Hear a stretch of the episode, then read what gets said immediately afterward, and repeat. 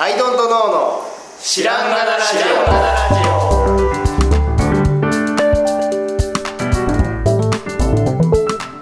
さあ始まりました「アイドントノーの知らんがなラジオ」この番組は僕たちアイドントノーが日常をアイドントノーしていく中で新しい視点を皆さんと共に発見していくという番組ですということでアイドントノーの綱でアイドントの青木です。アイドントの春田です。よろしくお願いしま。ます割と飽きましたね。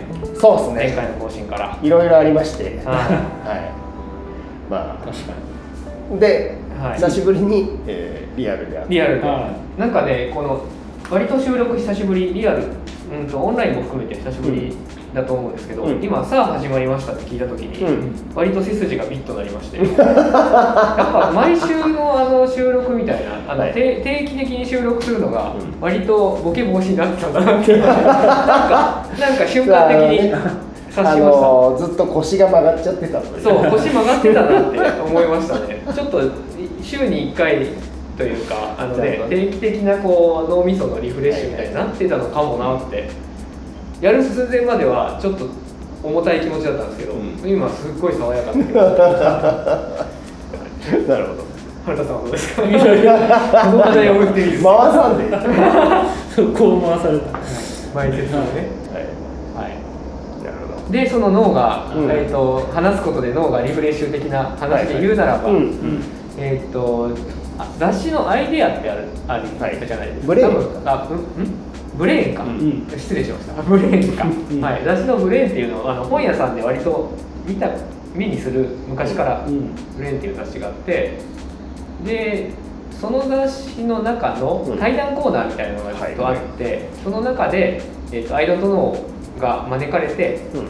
えと対談してきました。はい。っていう話ですね。はまあ正確には定談なのかな。定談か。定談ねはそうですね。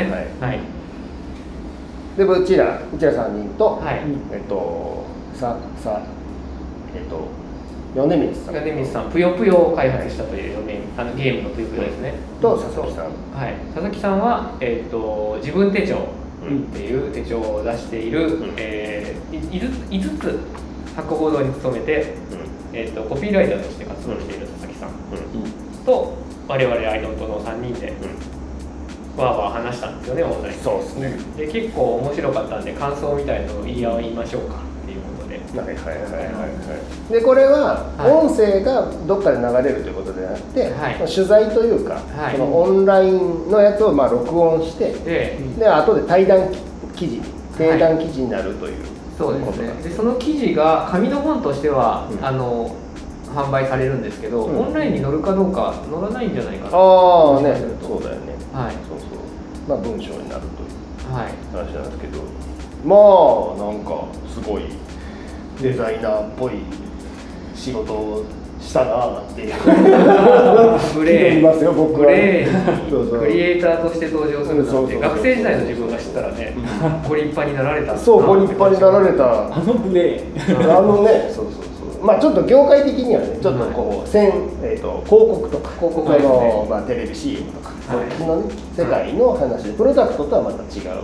僕らの年代でいうとグラフィックデザイナーの人が学生時代手に取ったことはあるんじゃないですか、多分だと思います、でどういうやっぱこうひねりの効いたはい。広告を打ち出していくかとかね。はい。はいなんかこういう思いを伝えたくてみたいなとか、なんかその広告の裏側みたいなはい。のが載っている雑誌というような印象です。はい。僕的に。あの広告費用とか並んでる棚に並んでるやつですよね。おそらく。はい。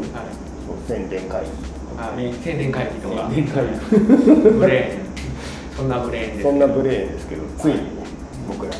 はい、で、アイディア対談みたいな、そんな感じだったんですよね。はい、アイディアを出す道具を作る人たち。そうそうそうそうそうそうはいそうまたそのテーマもね、ありがとうございます。よく、よく、そうなんですよ。いや、本当ですよ。よくはい見つけていただいたというかね、そう、本当、本当。ね。アイドルのね、活動初期にアイデアといえばで呼ばれるようになろううん。って思ってたんですね。うんうんうんだから、あの、一個叶いましたね。一個叶いましたね。はい、アイデアといえばアイデアを生む道具といえばうんアイノートノーということで,、はい、で久しぶりに外の人クリエイターさんというか、うんなんて言ったらいいんだろうああいう企画をすごいなりわいにしてる人たちとがっつり話して、うん。オンラインになったのもあって「こんにちは」って言った時はお互い訴状何にも分かんない。何にも分かんないよね。本当何にもなか分かんなかったですね、そう。やっぱ情報が超少ないからめっちゃ大変だよね。そうですねオンラインってね手軽なんだけどさ、うんその人が大きいのかちっちゃいのかもよく分かんない。み分たい。なそうサイズも分かんない。動物的な勘が働かないんだよ、はい、怒ってるか笑ってるかも若干やっぱリアルよりは分かんない分かんない。ですよ平面だからね、はい、でめちゃくちゃアウェーじゃないですか、うん。はっきり言って。広告業界とか知らないし。で基本的にさその話す時って目を見るみたいな、はい。すごいあるじゃない、うん。あのリアルに話す時って、うん。でもすあのオンライン会議ってさ基本的に目合わないから、カメラ見る人もいるし人の顔見てる人もいるし、うん。で人の顔見てたらそカメラは見れないから、うん。とかで目が合わないので、うん。そういうなんていうかさしゃその人のうん。目が表す性格みたいなのがさ、う全然わかんない。分かんなかったですね。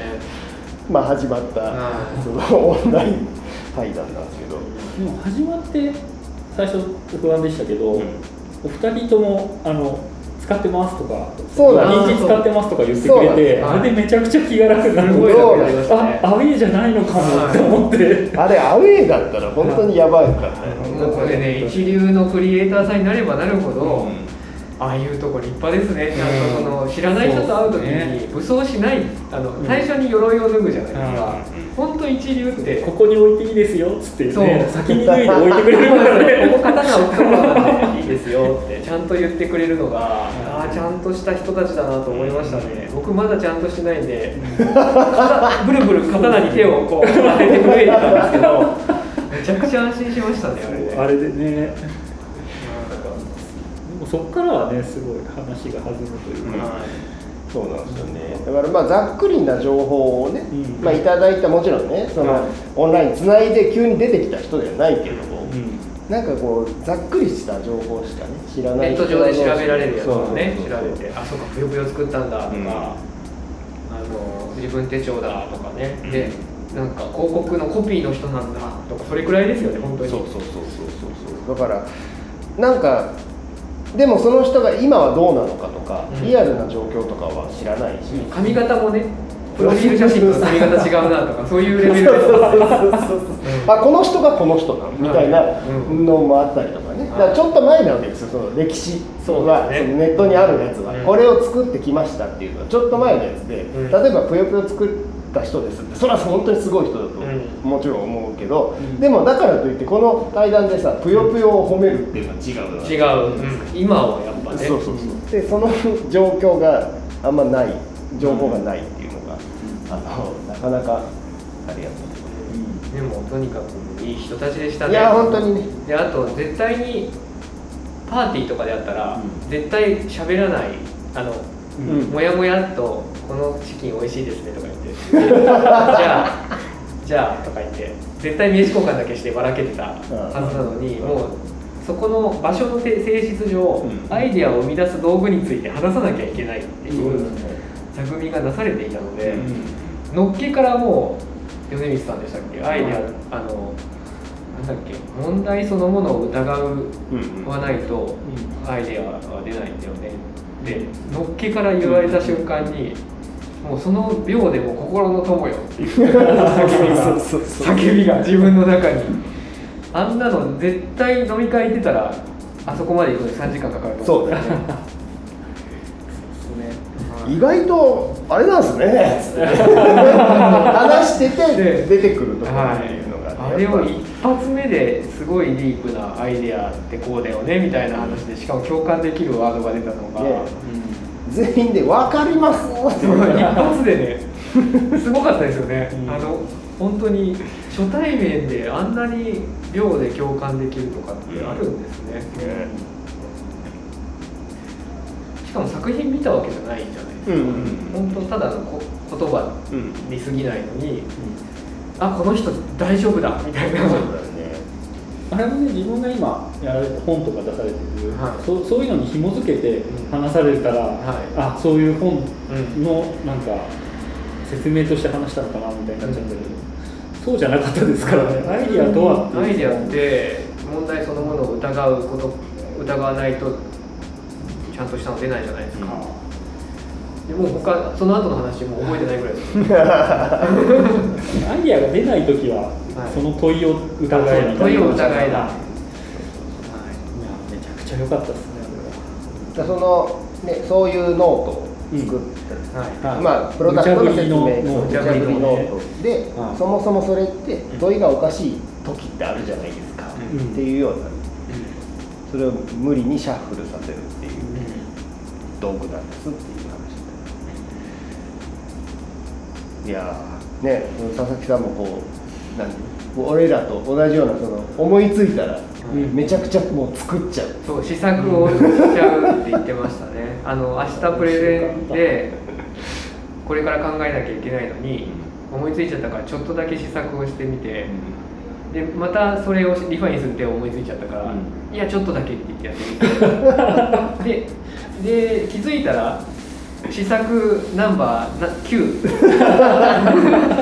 で時間は朝の4時。って言ってましたね。で本業の方の仕事手ついてない。手ついてない。やばい。でもあの試作を作ってしまいたくなるっていうのがすごいキーワードというかね。やっぱそうだよねって思いましたねいやほんま全員病気でしたね。病気で。全員ジャンキーでしたね。はい。あとそそもそもに立ち返るのがすごく大事みたいな話をした時に、そもそもに立ち返る人は地元に友達いないはずだから 全員めちゃくちゃうなずいてた。あれが僕ハイライトでしたね。あ僕らも地元に友達いないっすよ。とかねややこしいやつやからね。はい。あそこはねブレーの中の人も共感してた。そもそもとか言うやつは友達ができねえんだよあそこは結構もうしょうがない病気なんだなと思いましたね。でその、まあ、そもそも楽しめる人と地元を出てから友達になるっていう。そうですね。そういう地元ってやっぱほら中学とか。はい。小学校中学校高校みたいなそういう話。地元なんだろうな。地元の人たちを悪く言いたいんじゃなくて、うん。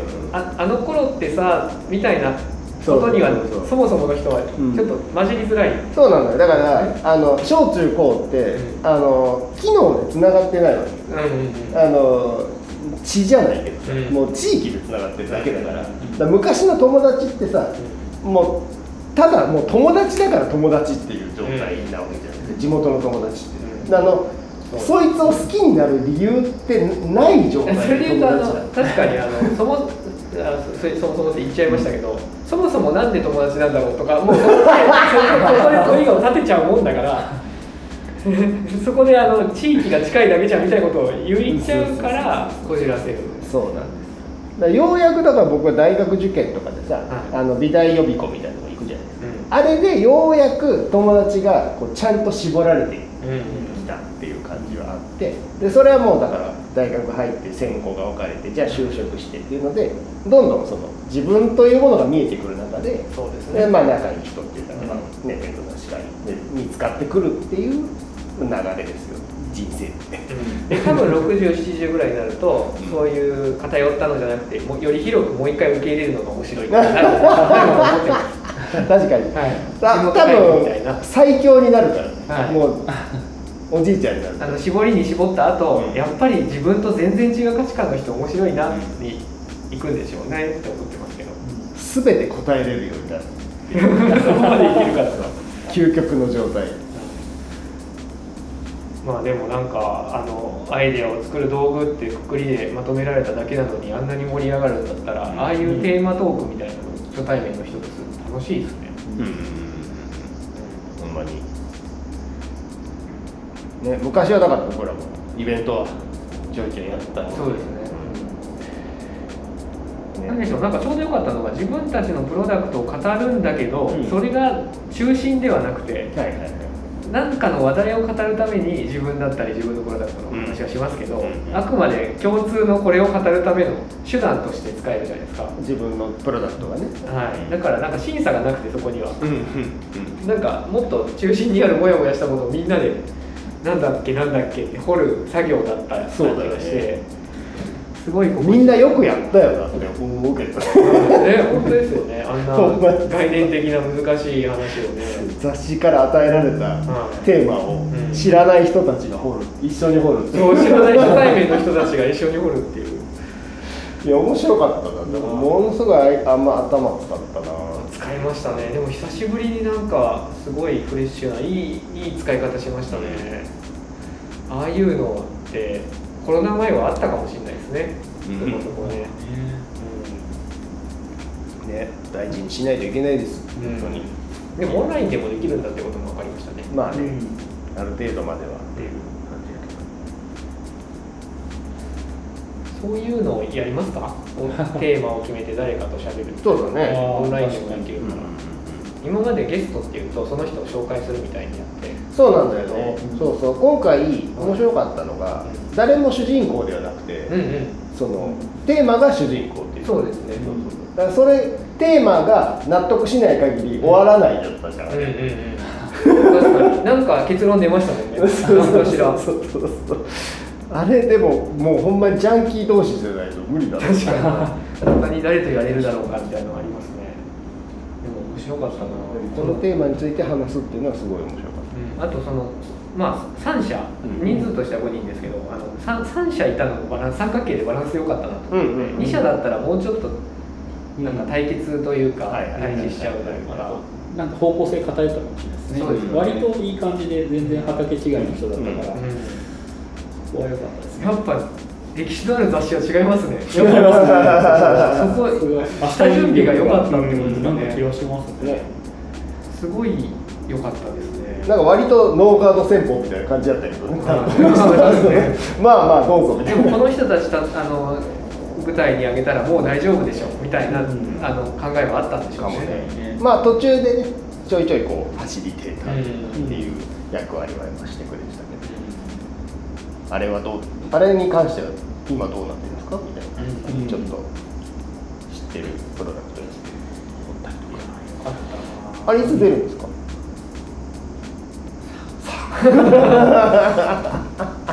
出たらその送ってくれるらしい。あのこのラジオが宣伝にすらなってる。まあ1か月以上先ではあるまあまあそうです。管理の雑誌なんで。まあまあブレーンというはい。雑誌をね、なんか本屋さんではい、見かけたらもしかしたら。ねあれなんだったっけ？なんてコーナーなんだっ